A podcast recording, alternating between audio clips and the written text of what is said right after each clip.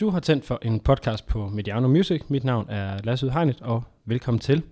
I dag der har vi fået besøg her i studie 2 af et af Danmarks mest fremstående popnavne i Clara Toft Simonsen, eller bedre kendt som Clara. Velkommen til dig, Clara. Tak. Øh, og tak for, du... tak, vil jeg sige. Jeg ved ikke lige, hvor min stemme lå af. jeg tror, den, tror, den faldt ned i din kaffekop. Ja, det gjorde den. Umiddelbart. Øh, tusind tak for, du har, har lyst til at være med her sådan en tidlig tirsdag morgen. Eller? Selvfølgelig. Og øh, kan vi starte med, at du sætter lidt ord på dig selv, frem for at jeg skal introducere dig til, øh, til lytterne? Jamen, øh, jeg er øh, en... Øh, jamen altså... Ej, jeg synes, det synes jeg faktisk er lidt svært. Ja. Fordi at, øh, der er der mange ting, jeg kunne sige om mig selv, men hvis jeg sådan skulle skære det helt ned øh, til benet, så går jeg ind i folk med træsko på. Mm. Øhm, og jeg er, øh, altså, man får virkelig alt af mig. Hvis man, hvis man møder mig og snakker med mig i et interview som det her, så vil man få rigtig meget af mig. Jeg kommer ind, og så leverer jeg mig selv på et sølvfad. Så jeg er meget åben, og, øh, og jeg er meget... Øh, meget, øh, her, øh, jeg er meget, så punktum, det var det. det, øh, det lover jo godt. det håber jeg. for, den, øh, for den næste times tid. Øh, nu starter med at sige, at du ligesom er en af dem, der sådan er de her popkunstnere, der er på vej frem. Mm. Øhm, du har lavet et album, og så har du været nogle singler og lidt ude. Hvor er du, skal vi sige, henne rent karrieremæssigt? Øhm, jamen altså, i forhold til, hvad mit næste move er, eller... Ja, ja vi kommer jamen, lidt ind på det senere også, men... Ja, jamen altså lige nu, der er jo bare et sted, hvor at, at øhm, der er sket rigtig meget, og der bliver ved med at ske ting hele tiden, og det er, det er mega fedt og ret overvældende, og også øh, øh, sjovt og, og mærkeligt at, at leve i, altså i så voldsomme kontraster, i og med, at, at jeg bor i Aarhus, men jeg ligesom pendler til København, hvor at, altså, hvor der sker alle de her ret vilde ting, og store interviews, og den røde løber, og awardshows, og så komme hjem og være lille jødeklar, der ligger og ser Netflix hele dagen og spiser slik. det kan jeg godt forestille mig, at det er en lidt vild kontrast. Altså jeg har jo som vil sige, musik interesseret kunne se for, jeg tror det var et par år siden, hvor mm. coveret til din, det må være debutplade. Ja. Den, det Dress Like You're Already Famous. begyndte at dukke op de forskellige steder, der var med noget spot, koncerter og yeah. noget, yeah. hvor det, det gik meget stærkt. Og sådan lige pludselig, yeah. bum, så var der en klar i Ja, det er sjovt, det siger alle, og, at, de, at det sådan er gået stærkt, og det føler jeg slet ikke, at det er sådan, men jeg tror også, det er fordi folk jo ikke ved, hvor, hvor meget preparation der ligesom har været mm. øh, op til det her. Øh, jeg, jeg blev signet på Sony som, som 15-årig, og så havde jeg to år, inden jeg udgav noget overhovedet, hvor jeg bare gik og og udviklet på mig selv og min lyd, og blev kastet det ene studie øh, efter det andet. Og, altså, så der har været enormt meget øh, forberedelse op til, øhm, mm. indtil jeg ligesom udgav min første debut-EP. Og, og derfra er det jo så gået sådan semi-hurtigt, synes jeg. Ja. altså måske meget hurtigt taget betragtning af, hvad de første to år så har været, ja. forestiller jeg mig. Ja, jo, jo, ja. Øhm, og de der to år, altså nu siger du sådan arbejde på din lyd og, og, og finde ud af, øh, jeg ved ikke, om jeg vil sige finde ud af dig selv, men gud, for du så lige rød ud af noget 9. klasse eller noget på det tidspunkt. Ja. Jamen altså, jeg, øh, jeg fik min 9. klasse, og så øh, synes min mor, det var en skidegod idé, at jeg skulle gå på efterskole. Det gjorde jeg så i omtrent et halvt år. så droppede jeg ud. Og så begyndte jeg på Front Session, som er en musikskole, der ligger i, øh, i Aarhus. En, en øh, vildt godt halvt år, jeg havde der, hvor vi bare var rundt og spille en masse forskellige øh, steder rundt omkring. Også øh, havde vi en tur til Hamburg, øh, hvor vi var ude og spille rundt omkring der. Så det fik jeg vildt meget øh, erfaring af. Og, og så, hvad skal man sige, så efter skole, ud over det halve år på efterskole, øh, har jeg faktisk været rimelig meget på musikken. Altså startede på den her musikskole, og det eneste, jeg lavede, det var musik dag, dagen og dag ud. Altså det eneste, jeg skulle, det var at skrive sange. Total optur at gå på en skole, hvor det var det eneste, man skulle. Øh, og så var der også noget teori og sådan, det var så lidt mere kedeligt, men du ved, mm. fedt, at det bare var ren musik. Øhm, og så øh, efter det halve år, så var jeg faktisk bare, har jeg været all in på musikken siden. Øhm, altså været i studiet og, og, og arbejdet på album, og som er ude og hedder August 18. Og, øh, og så bare, altså virkelig bare været all in på musikken sidenhen. Og når man arbejder på sin lyd i sådan et, et studie, altså hvordan foregår sådan noget? Sidder man med keyboard og så skruer på alle mulige knapper, eller hvordan foregår det? Jamen, det er jo, det er jo meget individuelt. Øhm, og jeg vil sige først, øh, mit, øh, det album, der er ude nu, øh, er, øh, altså det er, øh, ja, hvordan skal man forklare det? Lyden er jo meget, øh, meget sådan, som jeg gerne ville have, det skulle lyde på det tidspunkt, og man ændrer jo, man ændrer jo lyd hele tiden, føler jeg. Og på det tidspunkt, der var jeg, øh, altså, jamen jeg synes, det er svært at forklare, fordi det kommer meget øh, i session. Jeg tror ikke, det er noget, man sådan, jeg går ikke ind med en holdning til, at nu skal jeg lave det her. Det er meget sådan, på gefylen. Okay, så ja. det, er, det er ikke sådan, du har tænkt, nu skal jeg gå ind og lave noget, der lyder som Star Wars? Nej, ikke... Øh, ikke for at sige, at din musik gør det, men mere som et eksempel på, at... Nej, ja, ja, ja, helt klart. Men, øh, nej, men ikke, det har jeg ikke lige. Øh, men, øh, men, men det har... Øh, altså, ja, det kommer bare meget sådan, til mig i hvert fald, så er det sådan noget, når jeg sætter mig ind i session, og produceren han så sætter sig ned og begynder at lave nogle lyde, eller spiller på keyboardet, så bliver jeg jo inspireret til, okay, det er her sangen skal hen. Nu skal den her sang lyde sådan her, og den skal handle om et breakup. Okay, godt, den hedder Suffocating. Mm. Du ved. Ja. Så det er, at, er det noder før tekst, eller er det lyd før Men det tekst? er også meget individuelt. Altså, ja. jeg har mange forskellige måder at skrive sange på. Jeg kan enten træde ind, bare for sådan at prøve at skære det ned, selvom at det helt klart ikke er min spidskompetence, og, og ja, det, jeg har det med, når jeg skal forklare et eller andet, så ender man ud i sådan alle mulige omveje, for så at nå hen til pointen. Mm. Anyhow, øhm, jeg kan træde ind i et studie, og, øh, og produceren kan begynde at, at altså spille på klaveret og lave nogle lyde med, på computeren, og, og så på den måde går det ligesom hånd i hånd, at jeg så begynder at finde på noget tekst, eller jeg begynder at finde på noget melodi, og så laver vi det rimelig meget sammen. Øhm, ellers så kan jeg sidde derhjemme med mit klaver alene i min kælder, og begynde at, at bare finde på nogle melodier og nogle tekster og optage memoer, og så har jeg ligesom, så har jeg det med. Så kan jeg træde ind i en session, og så kan jeg ligesom sige, okay, jeg vil gerne have, at vi tager udgangspunkt i den her melodi, jeg har optaget, og der er nogle akkorder, der er noget tekst, der er kun et vers og en bro, men så synes jeg, vi skal tage den derfra.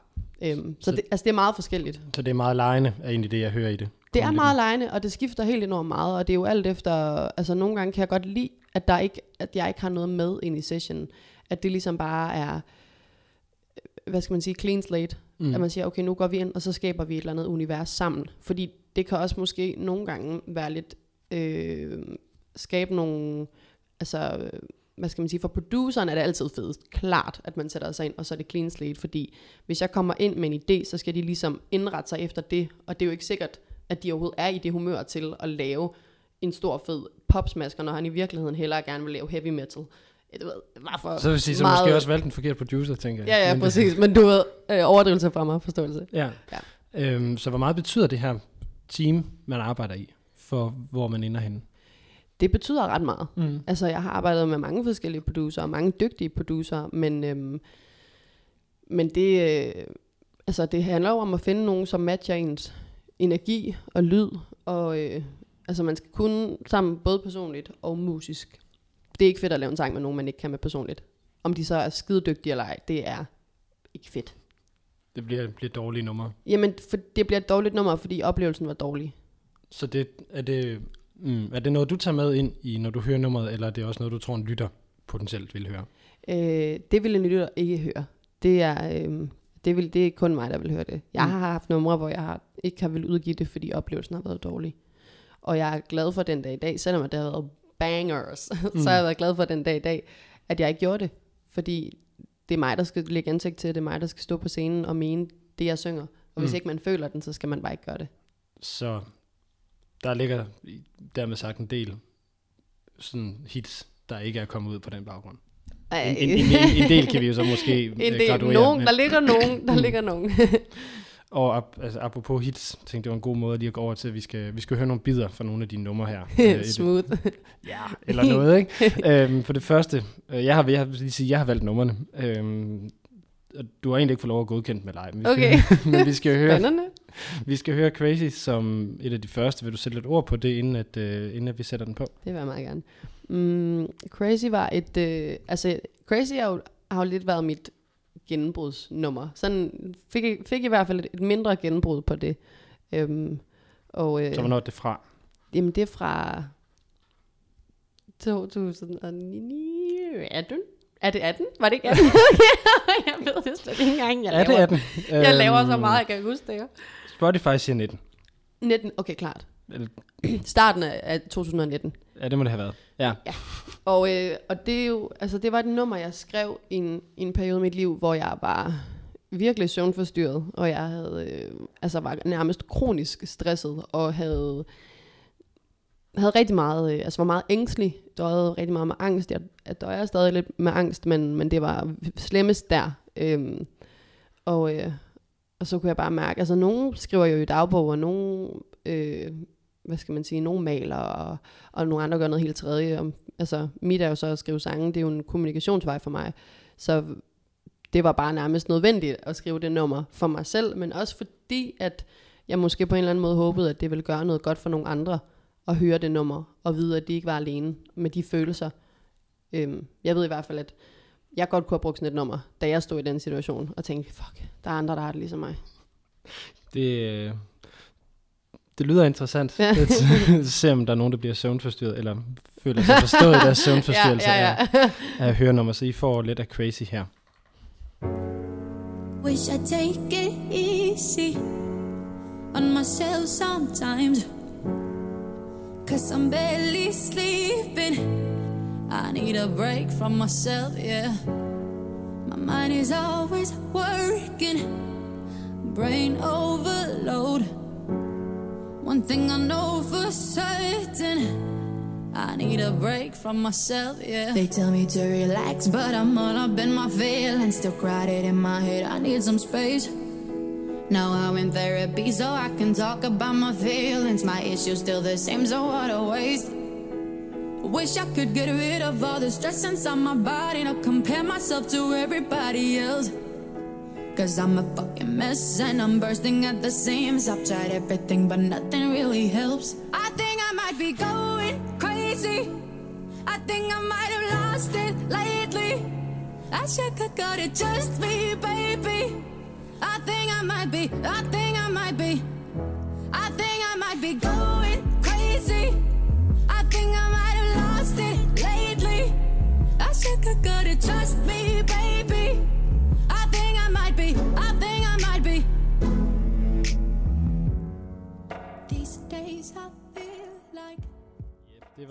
crazy, og mens at øh, Clara råder videre i sin øh, taske efter... Øh, Læppemad. ja, så, øh, så prøver vi at lave en eller anden overgang til, at vi skal, øh, vi skal tale videre, fordi jeg vil rigtig gerne høre om, øh, om dit album, øh, inden vi sådan går øh, videre til nogle af de andre ting, jeg, jeg har forberedt. Og som du selv siger, det hedder August 18 og kom, Mm. sjovt nok, i 2018. Ja, sjovt nok. Funny enough, ja. Hvad er det for en, øh, eller hvad er det for en plade? Det kunne lidt, lidt fornemme, at der, har- den havde været lang tid undervejs. Ja.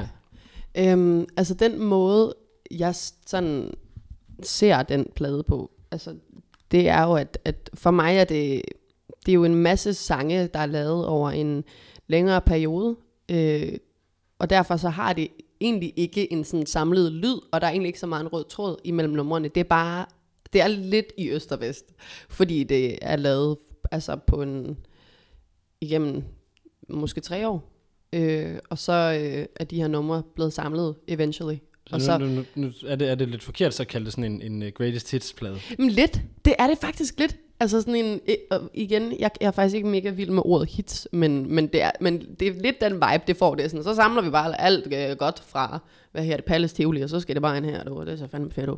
Men, og, og det, altså, det kan jeg også noget. Mm. Øhm, men øh, det andet album, jeg arbejder på, er helt klart mere en, altså har mere en samlet lyd, men hvor det der ligesom, øh, var ikke fordi, jeg sådan gik efter at lave et album. Det var ikke fordi, jeg tænkte, okay, nu skal jeg sætte mig ned, og så, og så laver jeg en, al- et album, og så får det den her lyd.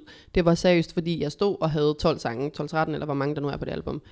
Det ved jeg ikke engang, og jeg er så utjekket. Der er ni. Der, ej, okay. Pi- Pinligt. Nå, ni sange. så det var fordi, vi stod, og så havde jeg egentlig bare nok til et album. Mm. Så jeg sådan, "Nå, kan vi udgive et album så? Så gør jeg det, og så, bum, så er det der. Så er der ikke så meget andet at sige der. Det håber jeg lidt, der er. Nej, det er slut nu. Jeg er færdig. Farvel. Hvad hedder det? Fordi jeg altså, når du siger, at, de, at det er lidt i, i, øst og vest, dejlig kaffelyd, der kommer med der. så, så øh, hvad hedder det? Så kunne jeg godt tænke mig at vide, altså, hvad er det ældste af de numre, der er der på? Det ældste nummer er Stop Pretending. Som Det- også er det sidste. Ja, Ja. som faktisk er et af de første numre, jeg har lavet. Ja. Øhm, og jeg, lavet, jeg skrev det... Altså et af de første numre, jeg sådan har skrevet... Øh, altså jeg har altid sunget, jeg har altid lavet melodier og tekster, men det er det første nummer, jeg sådan har altså aktivt skrevet ned på papir. Mm. Øhm, mit første nummer, som jeg sådan rigtig lavede og skrev ned, det hed Say You Want Me, og lød som noget, der godt kunne være med i MGP. Der var jeg 13, så blev jeg 14, og så lavede jeg Stop Pretending. Skrev det ned, og, og, og det er sådan, den måde, jeg lavede musik på dengang, det var sådan, at jeg sådan, jeg ved, hvordan skal man forklare det, jeg følte på en eller anden måde, så fangede jeg melodierne i luften. For jeg kunne ikke spille på noget instrument, jeg kunne ikke øh, lægge akkorder til, så det var sådan noget med, at, at jeg bare lavede melodierne, og så havde jeg sådan en tonart i hovedet, og så Uden at vide, det var en tonart. uden at vide, hvad en tonart egentlig var, så havde- du, det kunne jeg bare. Øhm, og sådan se tilbage på det, er det ret vildt, at jeg sådan har kunne lave sange på den måde, for nu gør jeg det jo med klaver eller guitar. Øhm, men den skrev jeg så derhjemme, kan jeg huske, og så var jeg så sto- øhm, i min storebrors band som forsanger. Og, øh, og havde den sang med, og de lagde så akkorder på, og senere hen havde jeg den så med i studiet øh, til en producer, øh, som så lavede en produktion over, og så blev det til Stop Pretending. Mm, altså, jeg synes, det er lidt sjovt, du siger det her med, at det er en af de tidligere sange. Øh, for ude, uden at sådan... Nu ved jeg ikke, hvornår Crazy den ligesom ligger i forhold til, til den her kronologi. Men jeg synes, jeg kan høre noget omkring lyden, som er meget ens, eller også i produktionen med, at Mm. Det er meget minimalistisk. Ja, Mm. præcis. At det er meget sådan klaveret, og så mm. din Mm. stemme, der får lov til at fylde. Ja. Jeg noterede også noget, da jeg sådan havde lyttet dit album rigtig meget igennem i går, at, at, øh, at, at du bruger din stemme meget, meget, at din stemme bliver meget kraftig Mm. i det her.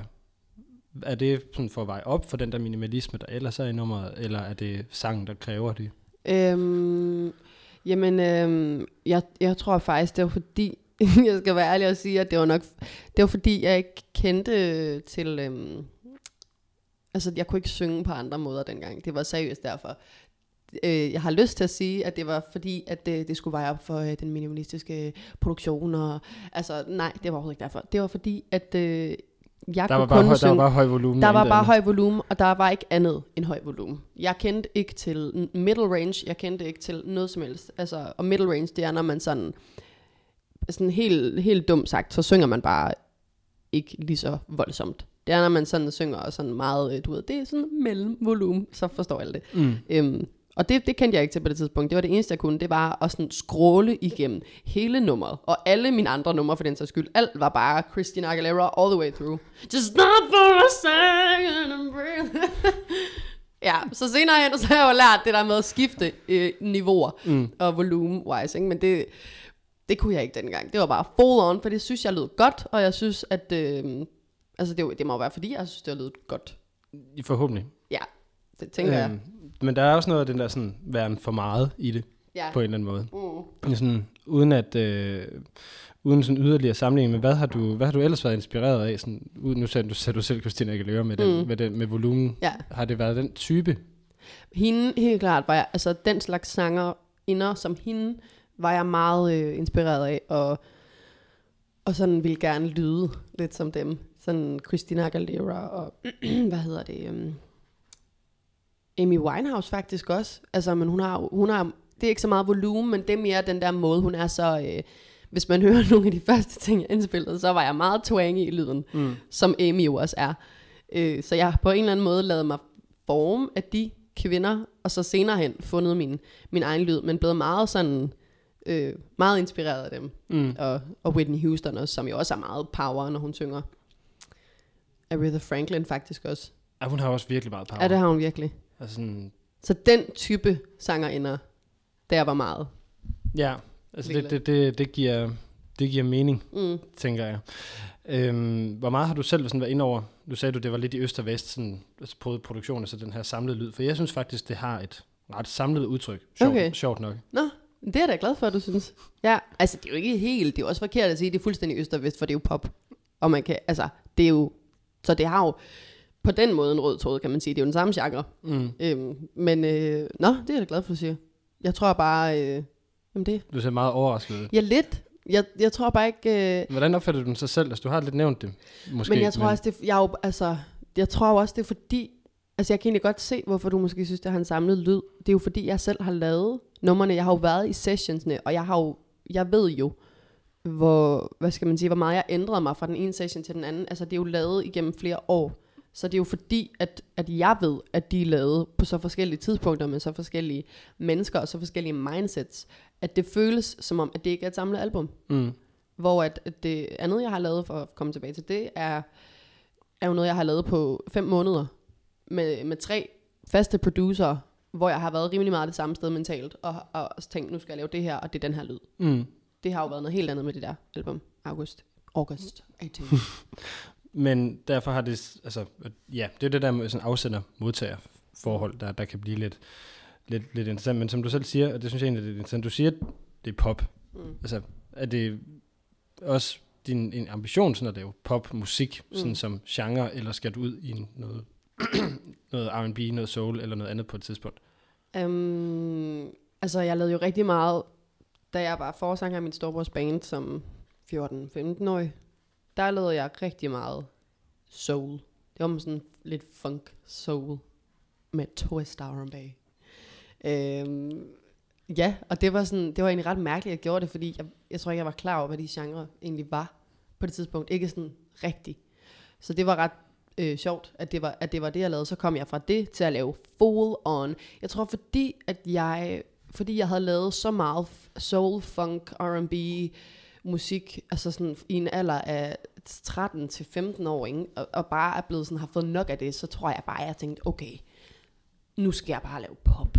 Så blev jeg, altså i slutningen af mine 15 år på vej til at blive 16, øh, får jeg ligesom kontakt til den her producer, og jeg altså går virkelig poppet på den. Jeg tænker, nu skal den bare ikke have for lidt. Så jeg kompenserer ligesom for de tre år, hvor jeg ikke har lavet pop, og egentlig lidt har haft lyst til at lave pop, men har lavet alt andet end pop. Mm. Og så bliver det bare meget sådan clean pop. Men hvad er det pop så kan, som er så skide tilsættende i den der? En pop kan det, at øh, det er jo meget forskelligt. Det er jo forskelligt fra sang til sang. Altså, men men en, hvis jeg skulle finde et eksempel, øh, for eksempel en, okay, en, der er relevant lige nu, øh, Ariana Grande, eller ja, hun er, hun, er meget, hun er et meget godt eksempel. Hun har været meget poppet og blevet lidt mere urban på den, men sådan men meget poppet lyd stadigvæk. Det det kan, det er jo, at, at det bare er, det er catchy, man kan synge med på det. Det er, øh, man bliver glad ind i, man bliver godt humør, man får lyst til at danse. Jeg får det bare godt ind i, når jeg hører pop. Og jeg Mm. elsker at lave pop. Det ligger meget naturligt til mig at lave popsange.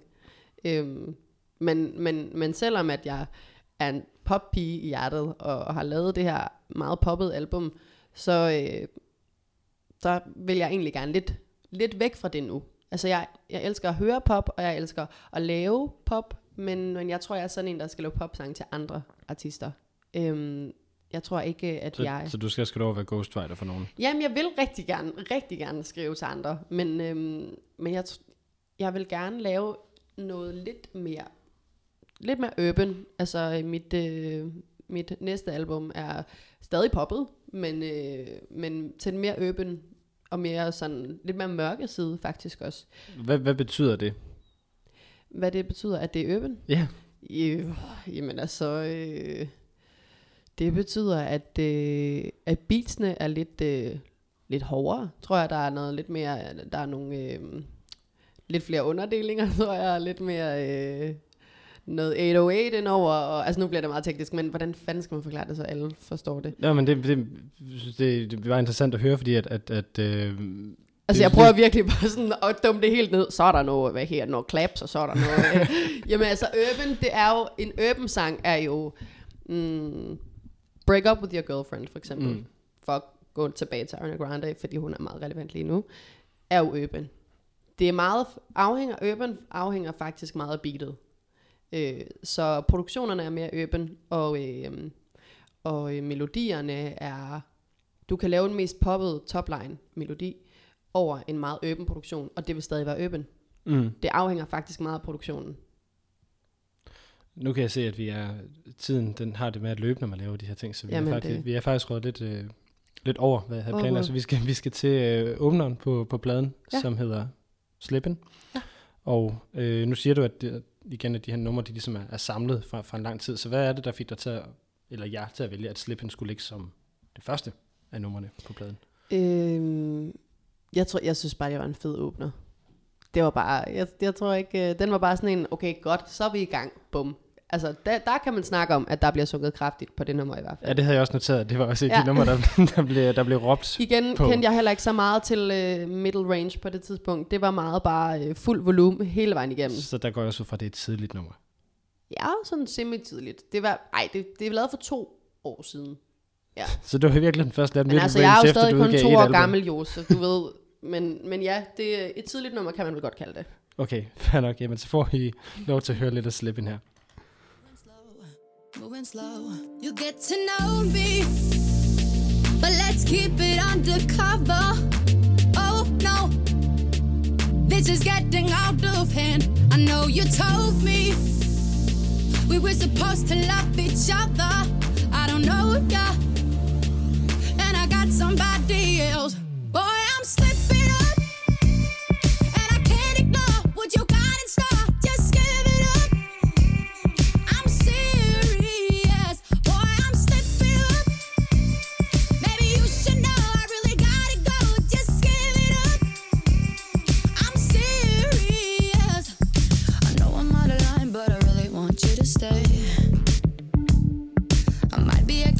but you make me wanna misbehave, misbehave.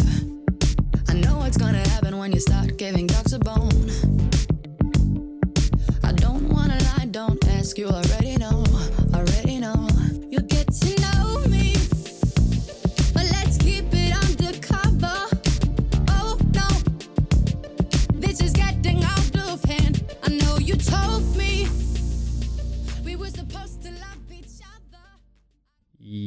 det var så øh, lidt af Slip In her, og øh, nu var du inde på, inden vi, vi satte det på, at mm. Det var sådan en oplagt åbner, fordi at man ligesom kommer i gang Ja. med det. Øh, hvad kendetegner ellers en, en, en god åbner? En god åbner. Altså, for mig så har jeg det sådan, hvis ikke man laver en intro til albummet, som kan lyde, altså det kan, en intro kan være meget forskellig, det kan være bare klaver, akkorder, der bare sådan øh, åbner albummet, eller det kan være en, altså ren a cappella, det kan være alt muligt. Så hvis ikke man laver en intro, så synes jeg, man skal have et nummer, der bare, altså virkelig sådan, der er bare en fucking markering. Mm. Der er sådan, okay, så er vi i gang. Og det er ikke, ikke, ikke ens betydning med, at det behøver at være mega optempo, eller det kan også være en ballade, men den skal bare, altså det skal, du skal have følelsen af, at du bare sådan får en mavepumper på en eller anden måde. Mm. Det er sådan, bum, here we go. Album i gang, værsgo. Så det er sådan et, det der anslag med, at man skal fange folk. Ja, I første man skal hug. fange folk i Mm. første hug. Mm. Og det, det lyder som om, at du er ret sådan, fokuseret på, på, på det her med at lave albums, hvilket jeg personligt synes er ret fedt, for jeg kan godt lide albumkonceptet, fordi der er mange, der bare spytter singler afsted. Ja, ja, vi lever rigtig meget en single-tid. Præcis. Øh, så hvad er, det, der, altså, hvad er det, der er fedt ved at skulle lave et album? Det, der er fedt ved at lave albums, er, at du sådan kan få lov at sætte dig ned og fordybe dig i en lyd. Altså, du kan sådan... Det der med at være... Mm, altså, et sted, hvor et... Hvad skal man sige... Du har en bestemt... Man, har, man skifter jo sådan lidt... Øh, det gør jeg i hvert fald. Så skifter jeg sådan lidt fra... Ikke genre, men du ved sådan... alt efter, hvad jeg har lyst til at skrive, og hvad for en humør jeg er i nu. Men det der med, at du kan få lov til at sådan fordybe dig i et univers, og en lyd, og et humør, og så sige, nu er det det her, jeg laver. Og så går jeg all in på det. Og så kan du lave en... Altså så på den måde, så får det også en lidt en, en rød tråd imellem alle de her numre, fordi du ligesom kan sætte dig ned og jamen bare være i den her vibe. Men det er vel også det, det du laver et album, så selvom at du har samlet det fra øst og vest, så siger mm. Du vel også, at der er en rød tråd, fordi du har puttet, et, du har puttet det ned i en kasse, Ja. der hedder det her album, ikke? Ja, ja, ja. Øhm, og når du så skal sådan i gang med den, det næste album, eller det jeg egentlig vil spørge om i det, det er, at når man så... Altså, hvorfor er det interessant at skal prøve at fange folk i mere end en sang i Ja. virkeligheden? Men det er et godt spørgsmål. Øhm, Fordi det er vel, det er også, fordi... det er vel også ret ambitiøst. Ja, men du kan se det sådan som, at et album er jo, altså, er ligesom at, at læse en bog på en eller anden måde. Det er forskellige kapitler, og det er forskellige, så du bliver ligesom taget igennem forskellige historier og forskellige temaer. Og det er det, der er ret interessant, at du kan gå dykke ned og, i sådan et helt univers, og så, hvad skal, hvor med et nummer, en single, der får du et tema, en sang, og det er det. Så er det over. Her kan du ligesom få lov til at, blive taget igennem en masse forskellige historier. Øh, det Det synes jeg er mega fedt. Mm. Altså, og nogle er bare til den der ene sang, og så videre til den næste. Men øh, altså, jeg synes bare, albums, det kan, noget, det kan noget andet. Det er fedt at kunne sætte sig ind i bilen, og så sætte et album på, og så er det ligesom, så er det bare det, man hører. Ja. Og så bliver man taget igennem de her forskellige, også fordi det er fedt at høre den her ene persons forskellige oplevelser og følelser, øh, frem for at høre 10 forskellige personers følelser og oplevelser. Det er sådan, øh, man bliver jo virkelig lukket ind i et ret privat space, og øh, hvis man tør at invitere folk ind i det space, så øh, kan det være et ret fedt sted at være. Har du selv et, øh, et yndlingsalbum? Jeg ved godt, det er noget, der skifter. Men, Men, øh, altså, ja, mm, men er der et, du vender sådan tilbage til? øh, et, jeg vinder. Ja, det er, okay, prøv at høre. Det er faktisk, øh, jeg tog jo faktisk øh, her forleden, jeg skal lige, jeg tager lige min telefon frem. Jeg tog faktisk screenshots her forleden. Jamen, det kender jeg godt, øh, man bare Øh, sidder og tager screen. Jeg tog, øh, så, punkt, det var det. Tak for i dag. jeg, tog, jeg tog screenshots af min yndlingsalbums. Mm. Øh, hvis jeg så... Der, jeg har bliver, jo- der ledes. Ah, men der er Yes. så mange billeder på den her telefon, du forstår det. Ja, okay. Skal jeg... Må jeg vælge flere? Ja, For gerne. nu har jeg taget screenshot af dem, så jeg synes faktisk, jeg skal høre dem. Og jeg havde faktisk... Og det er faktisk pisse fedt, jeg lige kan få lov til at sige det, fordi jeg havde overvejet, om jeg skulle lave et Instagram-post med de her fuldstændig geniale albums. Okay. Første Y-album. Expanded, eller X hedder den faktisk, Expanded Edition, Chris Brown, 2014. Nummer 2, Loud, med Rihanna, 2010. 3. Channel Orange, Explicit Version, album by Frank Ocean, 2012. Sidste album, nej, andet sidste, Velkommen til Medina, 2009. Og sidste, aller sidste, Dangerous Woman, by Ariana Grande, 2016. Jeg synes, det er sjovt, du griner af Medina, og det forstår jeg egentlig ikke helt. Det var faktisk, nej nej, ærligt, det er et banging album. Jeg det grin- er det. Det er et virkelig, virkelig, virkelig godt album, Det- faktisk. Virkelig godt, ikke? Men, men den eneste grund til, at jeg griner, det er, fordi jeg går fra Frank Ocean til Medina. Det er lidt skizofrent. Altså Chris Brown, og, og så Frank Ocean, og så Medina. Mm. Men, men kæmpe, mega godt album. Men nu, nu var vi inde og tale om albumåbner og sådan noget før, ikke? Altså det Medina gør på netop det album, er jo en vanvittig åbner. Også. Men, helt vildt, ja. Det er bare... Mm, jeg synes bare, det, ej, jeg kan virkelig godt lide det album. Jeg synes, det er så godt. Hvis vi så prøver lige at gå, gå lidt tilbage, fordi du fortalte, at du blev signet af Sony, da du var 15. Mm. Og det er jo for mange sådan forholdsvis tidligt. Mm. Så hvordan bliver man opdaget af Sony? Øh, oh, jeg skal prøve at sådan... Gør det kort. Ja, men det er jo virkelig igen ikke min spidskompetence. Øhm, jeg blev... Øhm, jeg spillede til en koncert øh, i Rønde, for jeg gik på en musikskole, der hedder Shanghai. Og, øh, og vi var blevet delt op i hold, og vi havde fået en sang hver, og vi får lov at synge noget, der ligner et halvt vers hver. Jeg synger mit halve vers, og i publikum sidder min venindes storesøster, som øh, approacher mig efter koncerten, giver mig et visitkort til en producer, som tilfældigvis har kontakt til Sony Music. Jeg tager i studiet, mødes med ham, laver en demo som, øh, med en sang, jeg har med hjemmefra, som jeg også tidligere nævnt, som så er Stop Pretending. Vi laver den her demo på to timer. Han præsenterer dem, demoen for Sony dagen efter, som han tilfældigvis har et møde med. Og de er helt på røven over det, og er klar til at smide den ene pladekontrakt efter den anden, og jeg ved fandme ikke hvad. Øh, her så har jeg altså heldigvis en mor i ryggen, m- a.k.a. momager, der lige kan slå en fod ned og sige, hey, oh, det gør, tror jeg ikke lige, vi gør det her. Så jeg sagde nej til en pladekontrakt, og ja til en, en udviklingskontrakt. Udviklingskontrakt, yes, lidt svært at sige. Men det sagde jeg ja til, og, øh, og så kørte jeg på det i, i to år.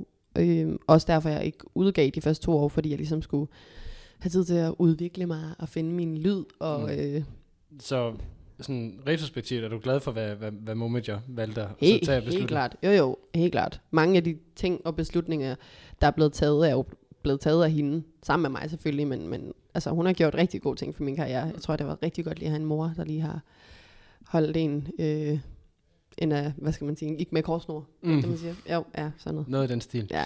Og nu, nu var vi inde på i starten her, det her med, at, at, at der har været nogle... Øh, øh, det er gået hurtigt, eller for andre er det i hvert fald gået hurtigt. Hvor har du selv oplevet, at der har været de her, skal vi sige, kvantespring på, på din karriere? Hvornår har du sådan mærket, okay, shit, nu har jeg godt nok flyttet mig meget? Øhm, jeg mærkede Mm, ja, det. jeg tror faktisk ikke, det er sådan noget. Jeg tror, altså første gang, jeg virkelig mærkede det, det var, det var da jeg øh, vandt årets nye navn til DMA. Øhm, nej, okay, det er løgn. Første gang var, da jeg spillede mit første tv-show. Det var P3 Guld sidste år. Øhm, Så i 18. Ja, nå nej, sidste, sidste år, ja, det er rigtigt. 18. Øh, det var nok sådan første gang, jeg oplevede, at det var sådan, wow. Og så sidenhen har der jo været flere tv-shows, og øh, flere endnu øh, i det her år. Øh, så sådan, sådan nogle ting gør helt klart, at man føler, at man, altså man virkelig sådan, okay, nu sker der ting, og folk lægger mærke til mig og ved, hvem jeg er, og jeg bliver stoppet på gaden lige pludselig, og folk vil have billeder og autografer. Så på den måde, men det er sådan meget, nogle gange så får man sådan en følelse i et ryg nærmest, hvor det er sådan, wow, okay, sker det her virkelig, det er stort. Og ellers så synes jeg egentlig bare, at det sådan er løbende. Det er ikke sådan, man vågner op en dag, som er sådan, fuck, jeg er kendt. Men, men det kommer meget sådan, Jamen, det var at det er også- jo en masse ting samlet, øh, som gør, at du føler, at man bliver mere og mere etableret som musiker. Det er jo alle de der ting sammen. Altså det, men det, det, som jeg også fisker efter, som du også har, egentlig, også har svaret på, er det der øjeblik, hvor man sådan står og tænker, okay, nu har jeg godt nok, altså nu er jeg på en større scene, jeg lige er vant til at være på. Nu er jeg i hvert fald det stykke. Ja. af vejen. Nu er jeg det længere. Fordi jeg, du ved, jeg, jeg tænker ikke sådan, wow, nu jeg har klaret den. Jeg har aldrig tænkt, I made it. Jeg har tænkt, I made it this far. Ja. Så skal vi videre. Mm. Ja. Og hvad, hvad har du gjort for at vente til den her opmærksomhed, folk der vil have, have taget selfies og autografer på gaden? Altså det er jo ikke fordi, at jeg ikke kan gå uforstyrret på gaden. Det kan jeg sagtens. Øhm, men folk også, altså people don't give a shit. Fordi i dag ingen, altså jeg stod, jeg stod i køen til en eller anden, en eller anden skidesmart efterfest, hvor alle havde fået et eller andet skidesmart armbånd. og, øh, og der var en, der var helt op at køre over, at øh, vi ikke måtte komme ind, og vi var alle, I år så kendte, og bror, er det klar, og det er Hjalmar, og det er Alexander, det er alle de, altså du ved, name droppet på det groveste, og jeg, man står, og jeg stod bare helt passiv og var sådan, Ja, men bror, jeg kan love dig for, at alle, der står i den her kø, de føler sig somewhat kendte. Alle i dag er sgu lidt kendte. Meld dig til Paradise, og så er du kendt. Det er bare ikke vildt at være kendt længere. Ikke på samme måde, som det var for 10 år siden. Der var det ret vildt at være kendt og se øh, og gå ned og handle, og så så du hele Juf nede i øh, whatever. Altså, Er det, ikke fordi, er det ikke 1000. fordi, du stadigvæk bor i Aarhus? Nej, fordi jeg synes faktisk, det er mere i Aarhus, hvor at København, der, er, der bor der jo netop flere kendte. Der bor kun kendte mennesker i København. Der bor kun kendte mennesker. Der bor mange kendte mennesker i København i hvert fald. Så jeg, altså, jeg, jeg har gået forbi mange øh, kendte mennesker, hvor folk ikke har givet en fuck. Altså, hvor de bare kan gå forbi helt uforstyrret folk. Sure, folk kigger og peger meget, men, men, men du ved, folk går ikke sådan, ikke aktivt op og beder om billeder øh, hele tiden. Nogle gange, så kommer der folk op og beder om billeder og sådan, men altså, det er ikke sådan, at man ikke kan gå ned og handle og ikke kan blive, altså, man, har, man kan godt få fred. Det Mm. er ikke så vildt, som man tror. Okay. Vi skal høre det tredje af de numre, som, øh, som jeg har valgt. Hvad, hvad synes du egentlig om min sang valgt indtil videre? Er de okay?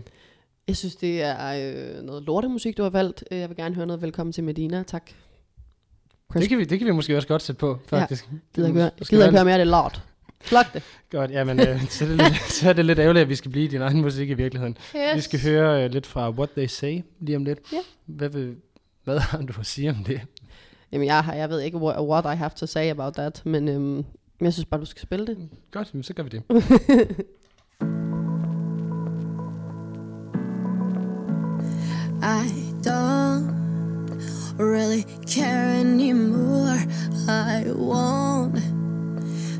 you see me sore. You can't, you can't hurt me anymore. Nobody wants to fall, nobody wants to feel insecure. I overthink and it drives me so insane. And I know there's no one but me to blame. Keep it cool, trying not to let them see that deep down I'm my worst enemy. Why you wanna impress them, not yourself? You don't need nobody else's help. Baby, just relax and let it go. Don't be afraid to let your colors show. So fuck with they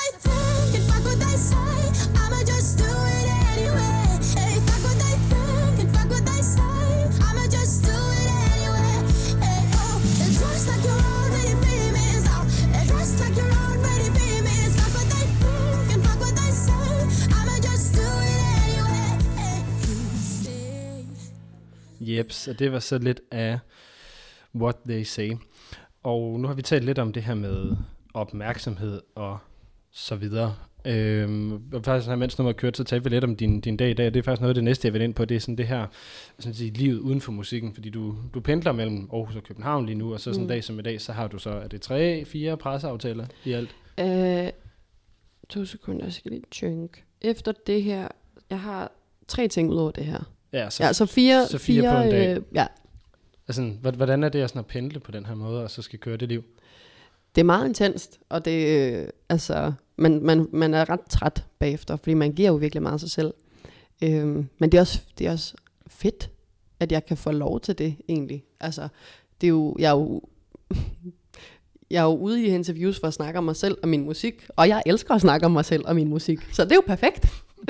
men, men klart, man er lidt træt efter det, så, men man er nødt til lige sådan, øh, om, altså, at lige stoppe sig selv, og så et øjeblik, og så lige tænke over, hvor fedt og privilegeret det faktisk er, at man kan få lov til at gå ud, og så spread, spread the word like this. Mm. Det er da vildt fedt, men det er helt klart, altså en samtale er jo, en samtale handler jo om at give og tage.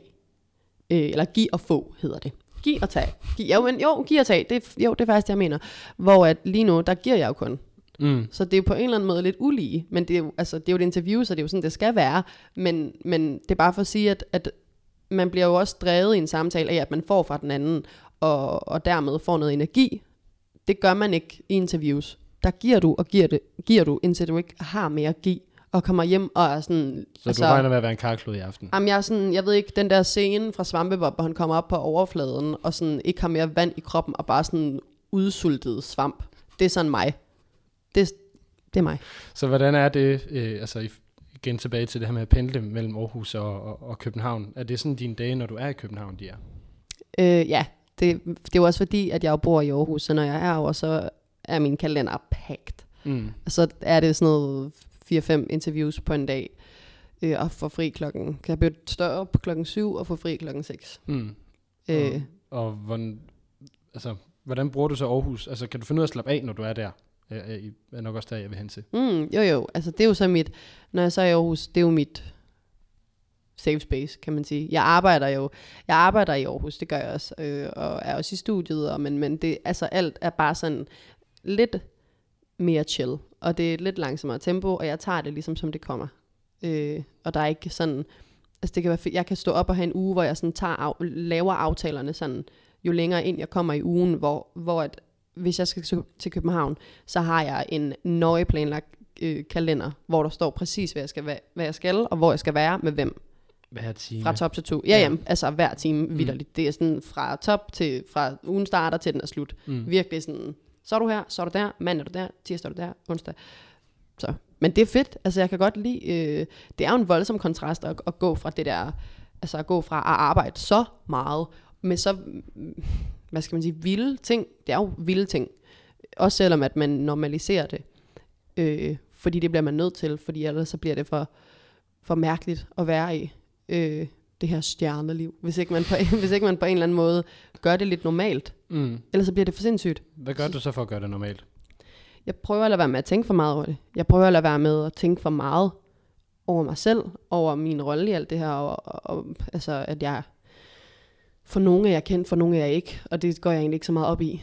Det prøver jeg bare at lade være med. Jeg prøver bare at lade være med at forholde mig for meget til det, og så se det som, hvad det er. Det er jo min hobby, som så er blevet mit arbejde. Og det er pisse fedt, og så er der ikke mere i det. Mm. Hvordan er sådan en, en uge for dig? Sådan, jeg ved godt, at det, eller kan jeg forestille mig, at det sådan må være meget skiftende, men Mm. sådan en rimelig normal uge, hvordan ser den ud? Mm, en rimelig normal uge. Jamen altså, det er, jo, det er jo forskelligt, fordi alt efter om jeg er i Aarhus eller i København. I Aarhus, så kunne en uge se ud som... Så kunne jeg... Jamen, for fanden... Altså, det er virkelig forskelligt. Altså, hvis jeg for eksempel har haft en periode i København, hvor jeg har arbejdet sindssygt meget, og har lavet det ene interview efter det andet, og shoot, og øh, færdiggørelse af numre, altså hvad ved jeg, så sover jeg nærmest de første tre dage, jeg er hjemme. Mm. Jeg bruger enormt meget tid på at sove derhjemme. Så, det, så, og der, hvile og lade op. så der, hvor Netflix og slet kom ind. Ja, præcis. Rigtig mm. meget Netflix, rigtig meget hvile og, og lade op i virkeligheden.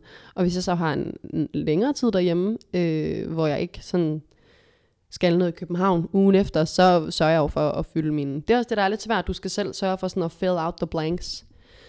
Så, altså, så kan det være, at jeg siger til mig selv, okay, nu har du en dag, hvor du står op, spiser morgenmad, så tager du ned, træner, kommer du hjem, spiller du klaver, så øver du noget guitar, så, øh, altså, så kan jeg lave sådan en, lidt en skolet dag for mig selv, for Mm. ligesom at, at bare få lavet noget i løbet af dagen. Men du har ikke nogen sådan studietid i Aarhus? Det har jeg også. Okay. Jeg har en, jeg arbejder med i Aarhus. Øh, ham, altså sidste uge var jeg hjemme hele, uge, hele, hele ugen, øh, og havde to-tre sessions med ham.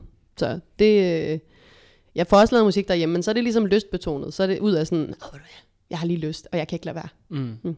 Men det, sådan det hardcore produktionsarbejde, det ligger i København. Det føler jeg lidt.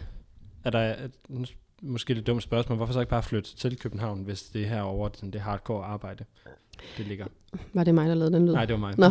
Sådan en god øh, hals, øh, lækker, Ja, det var kaffen. mm, som vi har drukket som shots. Det Ja. ja. Der, ja. men øh, jamen, skal jo altså, starte dagen med noget, ikke? Ja, ja, præcis. Man er vel fra Randers. Nej, ikke fra Randers. Randers by heart. Randers by heart. Ja, okay. Du er fra Kolin, ikke? Jeg er for cool. Det er ikke helt Randers. det er ikke helt Randers, nej, jeg ved Nej. det godt. Jeg vil bare så gerne. Jeg kan godt, godt Lad mig fornemme- nu bare... Man forstår slet ikke, hvad vi snakker om lige nu, hvis ikke man var her inden interviewet. Nej, det gør man virkelig ikke, men Folk, for, I skal forstå min kærlighed til Randers. ja, det, Get det, into det, it. er faktisk en ret modig ting at sige. Ting. Okay, vi klipper det ud. Klip det ud for Gards sag. okay. Tilbage Hvad- til at flytte til København, Mhm. mm-hmm. eller ikke flytte til København. Ja, undskyld. Jeg skulle lige have snedet den. Den skulle ind. Øhm, Det er i orden. Til at flytte, jo, til København. Øhm, jo, altså, det skal jeg helt klart. Øh, men jeg ved ikke lige, hvornår endnu. Øhm, men, øh, men jo, jeg vil gerne til København. Altså, men jeg elsker også bare virkelig Aarhus. Jeg synes, Aarhus er en fed by. Og jeg synes, der sker ikke for lidt, der sker ikke for meget. Det er sådan, og den er perfekt øh, størrelse. Den er ikke for stor eller for lille. Så det er ikke, altså sådan, det er ikke fordi, jeg hellere vil bo herover. Det er rent praktiske årsager. Fordi mit arbejde er herover og mit label er herover. Men øh, det forstår jeg selvfølgelig godt, og når jeg så vil lave et men, så er det øh, lige så meget for at høre øh, til din oplevelse af musikmiljøet i Aarhus, som Mm. min fornemmelse er, skal vi sige, er voksne, og der sker mange ting Mm. mm. på, nede i, i på Aarhus Sydhavn med lydstudier osv., der kommer. Mm. Så er det ikke noget, der... Altså, hvordan opfatter du det med tid? Kan det så ikke blive et sted, hvor man kunne blive, hvis det var det, man ville? Det kan man da helt klart. Det er noget, man selv vælger. Det, kan, det, er, altså, det er da allerede nu et sted, man bare kan blive, hvis man selv vælger det.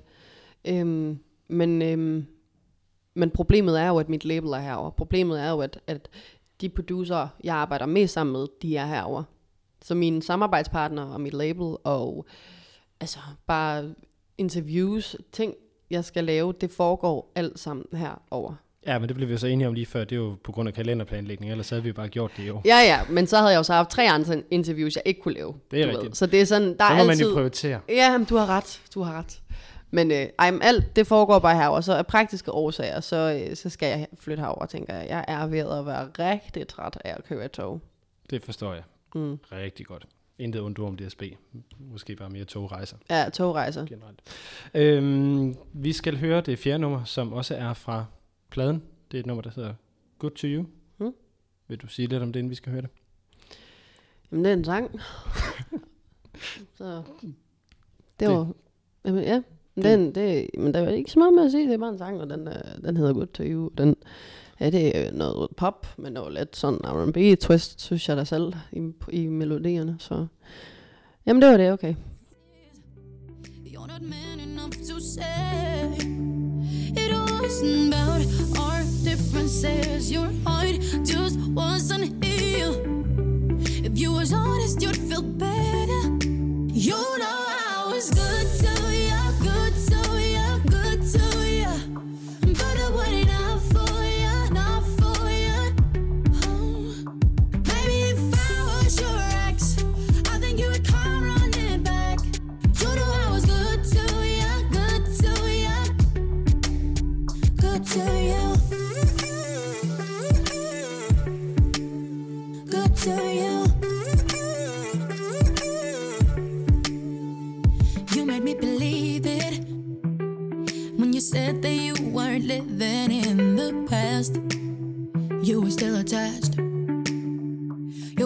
Words were.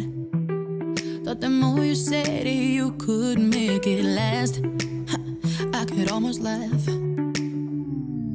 Give up all your cheap excuses. We both know what this is. You're not man enough to say.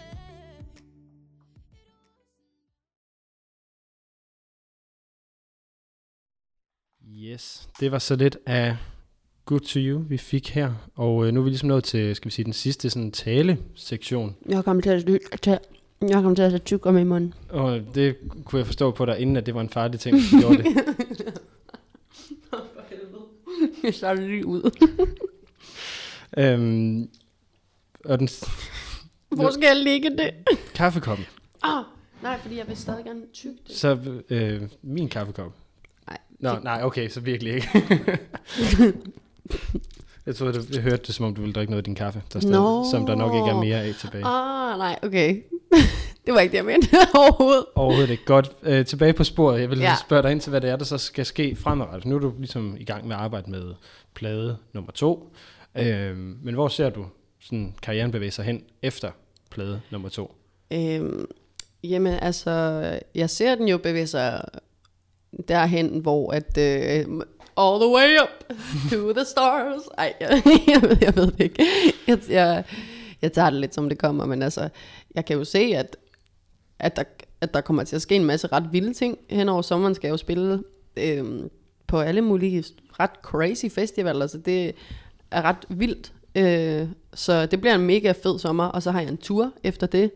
Øhm, og øh, ja, og, og nogle tv-shows også, og øh, altså, og skal have dansere med, når jeg skal ud og spille. Og så der er ligesom, det hele er lige sådan lidt, et, et lidt højere gear, end det var sidste år. Så når du skal ud og spille festival, hvad for nogen skal du på?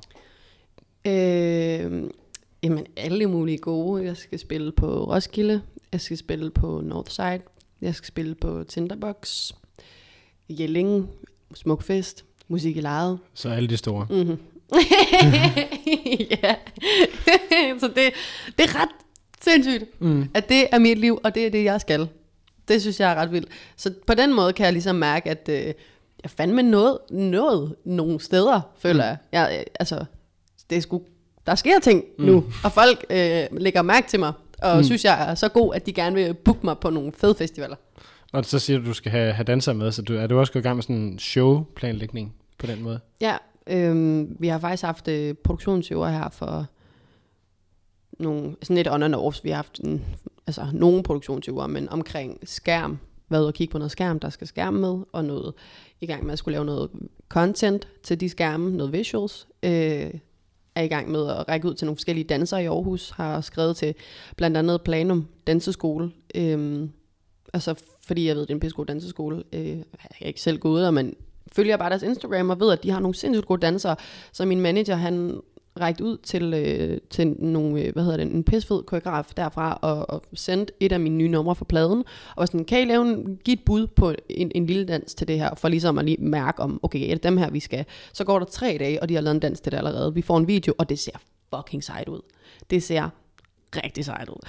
Så øh, dem skal jeg mødes med øh, i løbet af den her uge, hende øh, koreografen, og finde ud af, om, øh, om det er noget, de er frisk på, og hvad for nogle dansere, hun tænker kunne være fede at have med.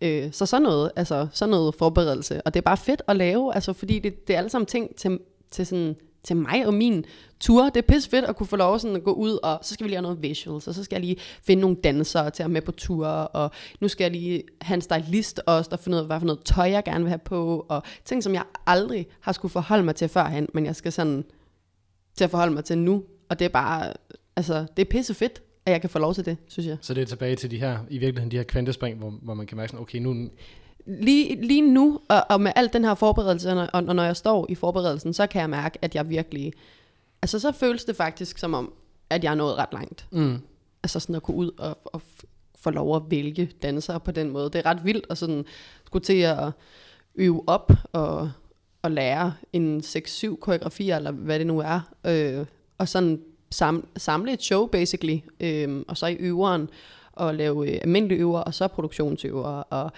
altså alle de der ting, der hører med til, øh, altså der, der ligger jo sindssygt meget forberedelse bag sådan en show. mm, Øh, meget mere end folk lige tror. Det tager jo... Altså jeg kommer til at bruge de her måneder, og har, har brugt også sidste måned på at, at altså, finde skærm og finde ud af, hvem der skulle med, og hvem skal være turmanager, og hvem skal... Så altså, Altså, det er sådan en halvt års planlægning? Det er sådan, ja, et halvt års planlægning, det tager op til. Mm. Og øhm, altså, hvordan gør, hvad, hvad gør det så for, for din musikskrivningsproces? Altså, bliver du forstyrret af det, eller kan du... kan At du jeg skal holde, alle de her ting. Ja, kan, eller kan du holde dem adskilt? Øhm, jeg vil sige, normalvis, hvis jeg sad i en proces, hvor at, altså hvis jeg var i gang med at færdiggøre mit album, så tror jeg, det havde været rimelig forstyrrende, at jeg skulle, altså så havde jeg været presset. Mm. Så havde jeg været rigtig en, en presset dame. Øh, hvis jeg både skulle ud og finde dansere, de skulle lige lave en koreografi først, lære koreografien, finde ud af, hvad for nogle skærme man skulle have med. Og det er jo ikke mig, der går ud selv og sådan, det der skal jeg have med de her skærme, og det der, jeg har jo et booking øh, team, som går ud og, og gør alle de her ting, men mm. jeg er jo involveret, og jeg skal forholde mig til det, og jeg skal jo være med til at lave det her content, for det er jo sjovt nok mig, der skal være på skærmene. Jeg skal lære de her koreografier, jeg skal finde ud af, hvad for noget tøj, jeg gerne vil have på, så det er jo, altså det tror jeg vil være monsterforstyrrende, hvis jeg sad midt i at skulle færdiggøre det her album, og lave content til det album, Mm. og musikvideo, og artwork, og hvad der nu ellers hører til at, at, at lave et album. Mm. Øh, så det tror jeg har været vildt forstyrrende, men nu er, står jeg i en, heldigvis i en så fed situation, at mit album er færdigt. Jeg har lavet artwork, jeg har lavet musikvideo, så nu kan jeg fokusere 110% på min tur, mm. og hvordan den skal se ud, og hvem jeg skal have med. Så går der Lady Gaga i den, eller... der går, ja, men det, der går ikke helt lidt i gakker i den, men det må sgu godt blive lidt gakker. Altså, det må det godt. Godt så. øhm, nu har jeg, sådan, jeg har tænkt lidt over det her med, at du synger på engelsk. Mm. Er, der, er det fordi, det er nemmere for dig at få skrevet tingene på engelsk, eller er det måske i Øhm. virkeligheden mere, mest fravalget af dansk? Jeg er Jamen, jamen, det er der faktisk mange, der har spurgt mig om, og det er ikke for, det var ikke fordi, jeg satte mig ned og tænkte, jeg vil meget hellere... Jo, det gjorde jeg jo. Jeg tænkte jo, at jeg meget hellere ville skrive på engelsk, men det var ikke fordi, jeg tænkte, jeg gider virkelig ikke dansk. Jeg elsker bare at snakke engelsk. Jeg synes, alt er federe på engelsk. Jeg synes, man lyder federe på engelsk, når man, både når man snakker og synger.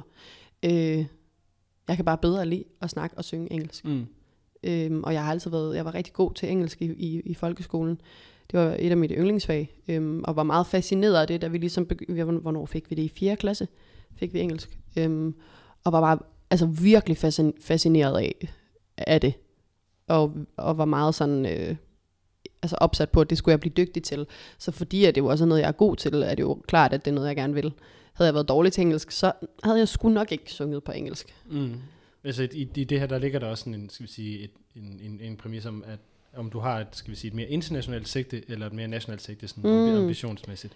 Fordi det, der er det jo ret heldigt. At jeg synger engelsk. Ja. Ja, det tror jeg, jo, men det har jo helt klart også haft noget med det at gøre. At jeg altid, jeg har jo altid tænkt, at jeg gerne vil til udlandet på et eller andet tidspunkt.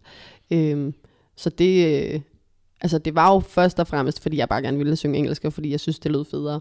Men, øh, men det er jo også fordi, at jeg jo godt kunne se, at hvis jeg gerne vil til udlandet, så er jeg nødt til at synge Hvis på jeg gerne engelsk. vil være Christina Aguilera, så skal jeg ligesom på engelsk. Præcis.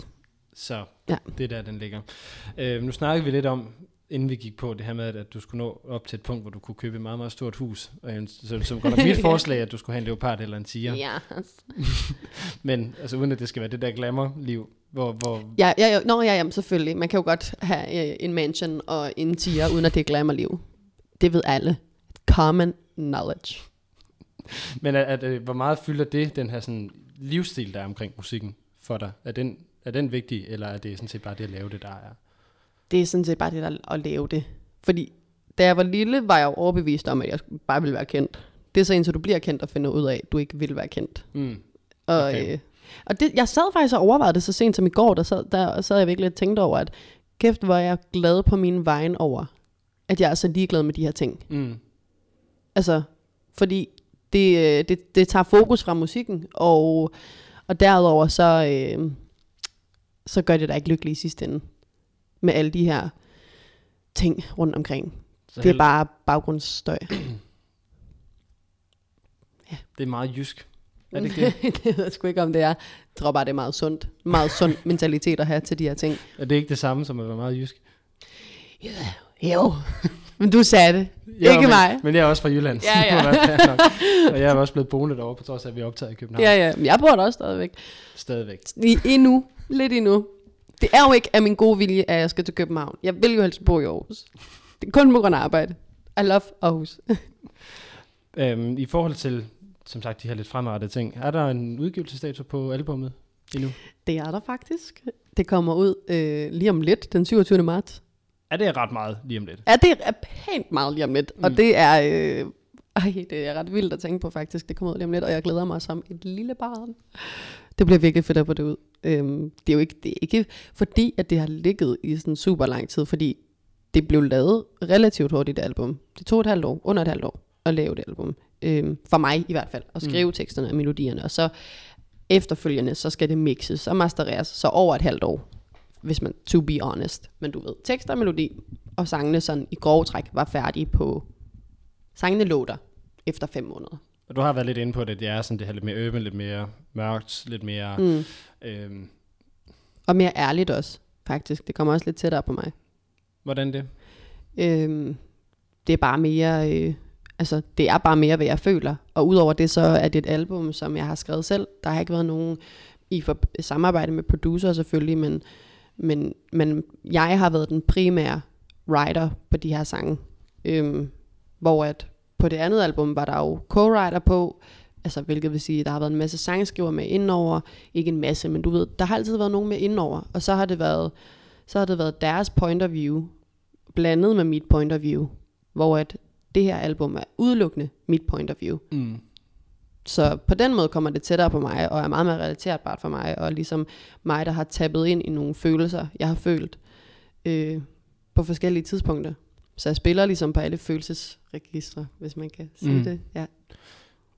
Og det, altså nu, nu er vi ved at være færdige lige om, øh, lige om lidt, og der skal vi som det sidste høre et nummer, der hedder Thank Me Later. ja. Øh, er det et af de numre, der også er på, på pladen, eller... Det er et af de numre, der er på pladen. Mm. Og det er nok et af de lidt mere, øhm, ja, hvis man skal sige det sådan lidt øh, hult, eller man skal sådan lidt i sådan lidt, øh, ja, hvordan skal man sige det? Det er i hvert fald et af de, fuck det, det er et af de mere poppede numre på pladen. Øhm, Det tænkte jeg nemlig også, da, da, Mm. det, da jeg hørte dem, øh, eller de, de singler, der ligesom ligger, ja, øh, at, at det har mindet meget om den første plade. ja, det er lidt mere over i den, den dur. Øh, altså, men, øh, men det, og, øh, og Nobody's Lover, som jeg også udgav for nogle lidt over en uge siden, er, er det er sådan to af de mest poppede numre. Øhm, og så er der et tredje nummer, der hedder SOS, som også er relativt poppet. Men øhm, det er ikke ud endnu, det kommer på albumet. Spoiler alert. Men resten, det er, øh, det er, sådan, det er lidt mere til den urban. Urban. Det var det, jeg sagde. Fandme ikke det, jeg mente. til den mere urban side.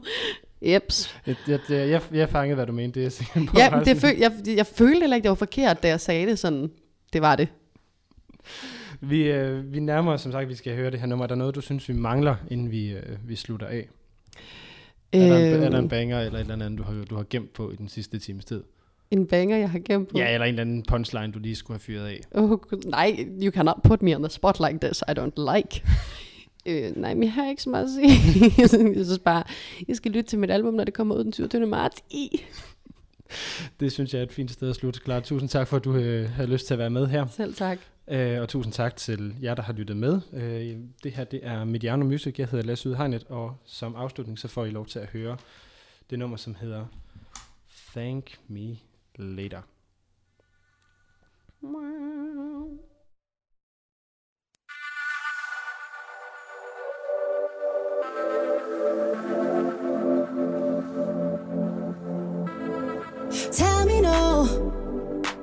When I'm in the mood to fight, just tell me no.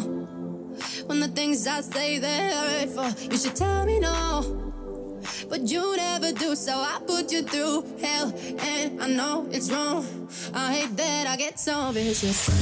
But when it comes to my feelings, I'm always acting on them right away. Instead of taking my time to cool down,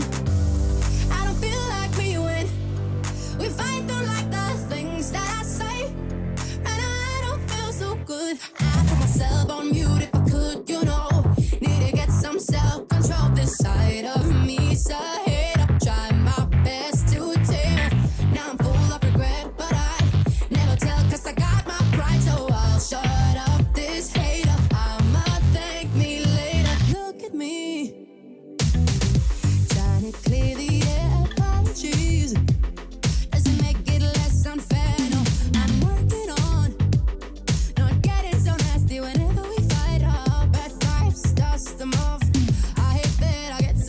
just